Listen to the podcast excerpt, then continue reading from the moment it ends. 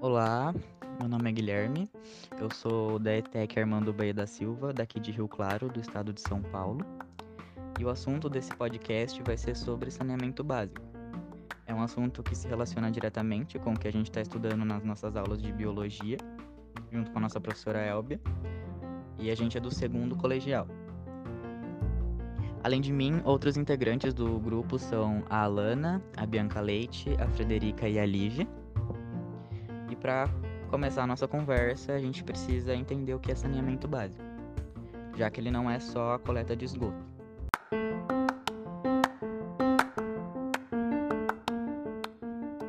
Esse serviço ele é necessário para garantir uma boa qualidade de vida para qualquer pessoa. Infelizmente não é entregue com qualidade em muitos lugares. Inclusive está prescrito nos direitos humanos pela Assembleia Geral da ONU, juntamente com acesso de água potável. Como eu falei, ele não cobre só o tratamento do esgoto e o tratamento da água potável, mas outros serviços como drenagem e manejo de águas pluviais, limpeza urbana e limpeza de resíduos também são garantidos por lei no nosso país pela Lei 11.445, que é uma lei de 2007, também conhecida como Lei de Diretrizes Nacionais para o Saneamento Básico. Falando detalhadamente sobre o que o saneamento básico engloba, o abastecimento de água potável ele cobre desde a captação até a infraestrutura necessária para a coleta da água até ela chegar na nossa casa. E além disso, o esgoto também cobre desde a coleta, do tratamento e da infraestrutura necessária para ele ser recolhido e depois ser descartado no meio ambiente de forma sustentável, digamos assim. Agora, falando mais sobre os serviços menos falados e menos conhecidos, a limpeza e o manejo de resíduos, ele corresponde à coleta, ao tratamento e o descarte do lixo doméstico e do lixo que coletam de lugares públicos e comerciais, que é o lixo que a gente coloca na rua mesmo. Só que tem um porém, que é que nem tudo que a gente coloca na rua é considerado como lixo. Muitas coisas são recicláveis, por exemplo, ou podem ser usados para fazer compostagem. Então, essas duas atitudes de reciclar e de fazer compostagem, elas também entram nesse serviço. Por fim, o último serviço que o saneamento básico garante é a drenagem e o manejo das águas pluviais, que basicamente é toda a estrutura e todos os serviços que são utilizados para o controle e para a coleta das águas da chuva nas regiões urbanas, o que consequentemente evita as enchentes. E é um serviço muito importante por causa que é separado da coleta de esgoto, então essa água ela não é contaminada. Essa foi uma breve introdução do que é o saneamento básico. E agora a Lívia vai falar um pouco sobre o estado do saneamento básico no nosso país. É, antes de começar assim falar sobre a, a precariedade do saneamento básico no Brasil, eu quero falar um pouco dela, a precariedade dela no mundo em geral, né? Assim, a, a ONU fez um relatório chamado Não Deixar Ninguém para Trás, que ele mostra que os números de saneamento básico pelo mundo são alarmantes mesmo. 2,1 bilhões de pessoas não têm acesso à água potável e 4,5 bilhões de pessoas não têm acesso ao saneamento básico seguro.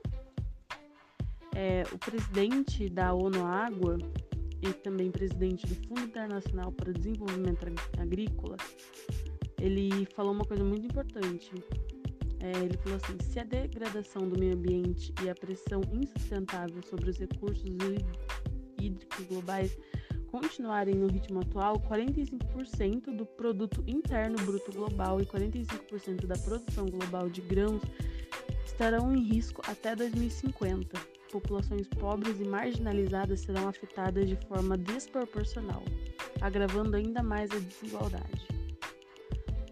É, no relatório também informa que metade das pessoas que bebem água de fontes não seguras vivem na África. E nas áreas urbanas, pessoas que vivem em acomodamentos em lugares improvisados, sabe, sem água corrente, pode, eles pagam de 10 a 20 vezes mais caro que moradores de bairros mais ricos por água de qualidade ou até de qualidade duvidosa, assim que vendedores ou caminhões tanques vendem. E assim, para a ONU, políticas mal planejadas e implementadas de maneira inadequada, uso ineficiente inapropriado de recursos financeiros e ausência da política de políticas públicas fazem com que continue essa persistência de desigualdade no acesso à água potável e ao saneamento, básico. É, agora, falando sobre o nosso país, né? Estou é, falando de acordo com os dados do SNIS, que é o Sistema Nacional de Informações sobre Saneamento. É, 16,38% da população brasileira não tem acesso ao abastecimento de água, o que representa quase 35 milhões de pessoas. Agora, falando sobre a falta de esgoto sanitário, é, os números ainda são bem preocupantes, já que em 2018 o Brasil despejou 5.715 piscinas olímpicas de esgoto sem tratamento por dia e 2 milhões por ano. O indicador médio de coleta de esgoto nos 100 maiores, nos 100 maiores municípios do país foi de 73,30% havendo um pequeno avanço, assim, houve um pequeno avanço em relação a 2017, que o número foi de 72,77%. Então, no geral, os 100 maiores municípios do Brasil possuem a coleta de esgoto bastante superior à média do Brasil. A média geral do Brasil foi de 53,2%. A média dos 100 maiores municípios foi de 73,30%, isso de acordo com os dados de 2018. E dentre os piores municípios nesse quesito estão Santarém e Ananindeua, com 2,05 e 4,19. E Piracicaba foi o melhor município no quesito, com 100% de coleta de esgoto. Em relação ao abastecimento de água no Brasil, tipo, ele evoluiu bastante historicamente, é o que mais avançou. E quando se fala de coleta e tratamento de esgoto, é ainda melhor o avanço. O, o indicador médio nos 100 maiores municípios em 2018 foi de 93,31 da população. Um pouco foi um pouco abaixo de 2017. 2017 foi 94,60%. É, e a média dos 100 maiores municípios foi maior do que a média geral do Brasil, que foi de 83,6%. Os piores municípios nesse quesito é Anindeua e Porto Velho, com 32,63% e 35,26%. É, dentre esses 100 municípios do estudo, 28 representam 100% de água tratada. Assim, por mais que esses números sejam bons, na região norte, os indicadores de saneamento são bem ruins, pois somente 8,7% da população tem acesso à rede de esgoto e somente 14,4% do esgoto é tratado antes de ser lançado no ambiente. E apenas 24 municípios do norte brasileiro são atendidos com esgoto, esgotamento sanitário. No entanto, em relação ao abastecimento de água, os números são bem diferentes, pois são melhores, assim, 291 municípios são beneficiados por esse serviço de saneamento. Então, tem, tem um saneamento de água, abastecimento de água melhor, mas o esgotamento sanitário é ruim. É, agora quem vai falar é a Bianca Leite.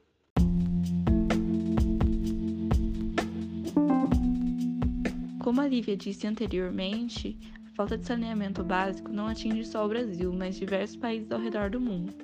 Dados da Organização Mundial da Saúde, a OMS, apontam que 10% das doenças registradas ao redor do mundo poderiam ser evitadas se os países investissem mais em acesso à água, medidas de higiene e saneamento básico. Constatou-se também que as crianças e jovens que moraram em áreas sem acesso a serviços de coleta de esgoto tinham, em média, um atraso escolar de 1,4%, superior ao daqueles que moraram em locais com coleta de esgoto. A OMS estima que anualmente 15 mil pessoas morrem no Brasil devido a doenças ligadas à falta de saneamento básico e 350 mil são internadas pelo mesmo motivo. O saneamento precário cria um ambiente propício à proliferação de diversas doenças, como as transmitidas pelo mosquito Aedes aegypti, por exemplo. Essas doenças podem ser causadas pela ingestão de água contaminada ou pelo contato da pele ou mucosas com a própria água, lixo ou solos infectados. Algumas das principais doenças causadas pelo saneamento precário são a febre tifoide, a febre paratifoide, a cólera, a hepatite A, a amebíase, a giardíase, a leptospirose, a poliomielite, a ancilostomíase, a ascaridíase, a teníase, a cisticercose, a elefantíase e a esquistossomose. Os dados mostram que a taxa de mortalidade de crianças com até 5 anos de idade foi de 16,4 mortes por mil nascidos vivos no Brasil, no ano de 2015. O reflexo dessa realidade é que a diarreia mata 2.200 crianças por dia e faz mais vítimas do que a AIDS, a malária e o sarampo juntos. É a segunda causa de morte entre meninos e meninas entre um mês e cinco anos no mundo. No Brasil, diversos estados sofrem pela falta de saneamento básico, sendo os mais afetados o Piauí, com 4,5%, o Pará, com 6,3% e o Maranhão, com 6,5%. Em contrapartida, a unidade federativa com o melhor saneamento básico do país é o Distrito Federal, onde 100% de suas regiões administrativas possuem coleta de águas residuais é seguido por São Paulo, com 99,8%, e Espírito Santo, com 97,2%. É, e o que a gente pode concluir com tudo isso é que, por mais que a lei do saneamento básico seja um direito assegurado pela Constituição, o número na lei é 11.445, não é uma lei muito eficaz, porque a gente pode ver que em várias partes do país é bem precário o saneamento básico. E em, algum, com, em outras partes ele já é mais ok ou até muito bom.